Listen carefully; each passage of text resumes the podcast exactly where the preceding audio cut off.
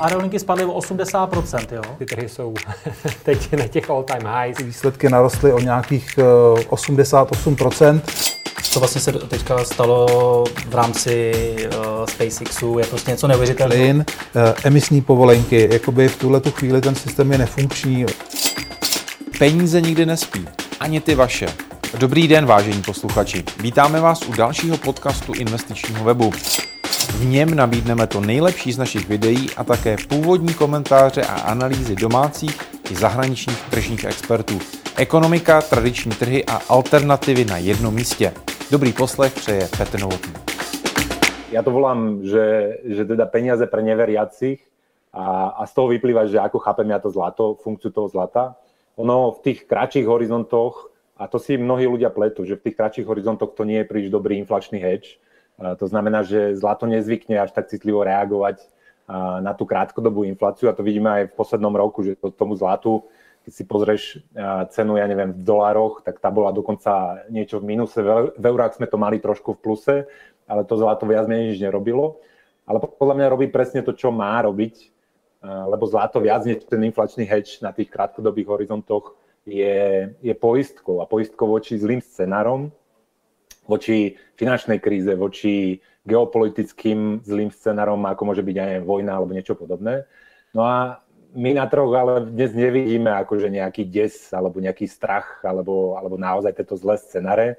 Naopak my na trhoch vidíme, ja by som to kľudne už nazval mániou, že tie valuácie sú tak extrémne, čo sa týka takého historického porovnania, že sa kupujú a predávajú veci za absurdné ceny, často absurdné veci alebo neexistujúce veci ako neviditeľné sochy v Taliansku.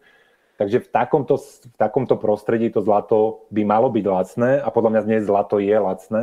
Podľa mňa v ňom nie je ešte zapracované nejaký, nejaké ekonomické spomalenie potenciálne budúci rok alebo nejaká volatilita na tých akciových troch, ktorá môže prísť. Ako som už spomínal, tá monetárna expanzia spomalila na 5%, takže ja by som nebol prekvapený, keby do roka, možno do roka a pol prišlo aj akože nejaké vytriezvenie na tých akciových troch.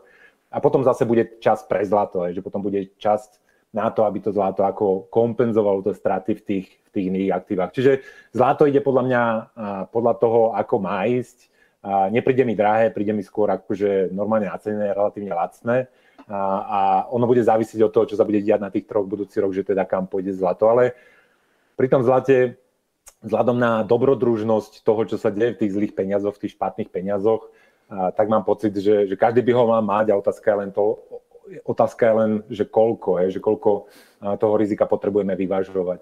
Vytváříme jistoty v bydlení více jak 50 let. Dluhopisy RD Rýmařov Invest s úrokem až 8,5%. Investujte s námi do developerských projektů v Praze. Chytrý investor nechodí jen v kravatě. Chytrý investor už dávno nesedí celý den v kanclu. A taky ví, že jsou důležitější věci než grafy a čísla. Chytrý investor má totiž portu. Zhodnocujte své peníze chytře. Sportu. O vše se postaráme a vy si tak můžete v klidu užívat své výnosy. Portu. Lepší místo pro peníze.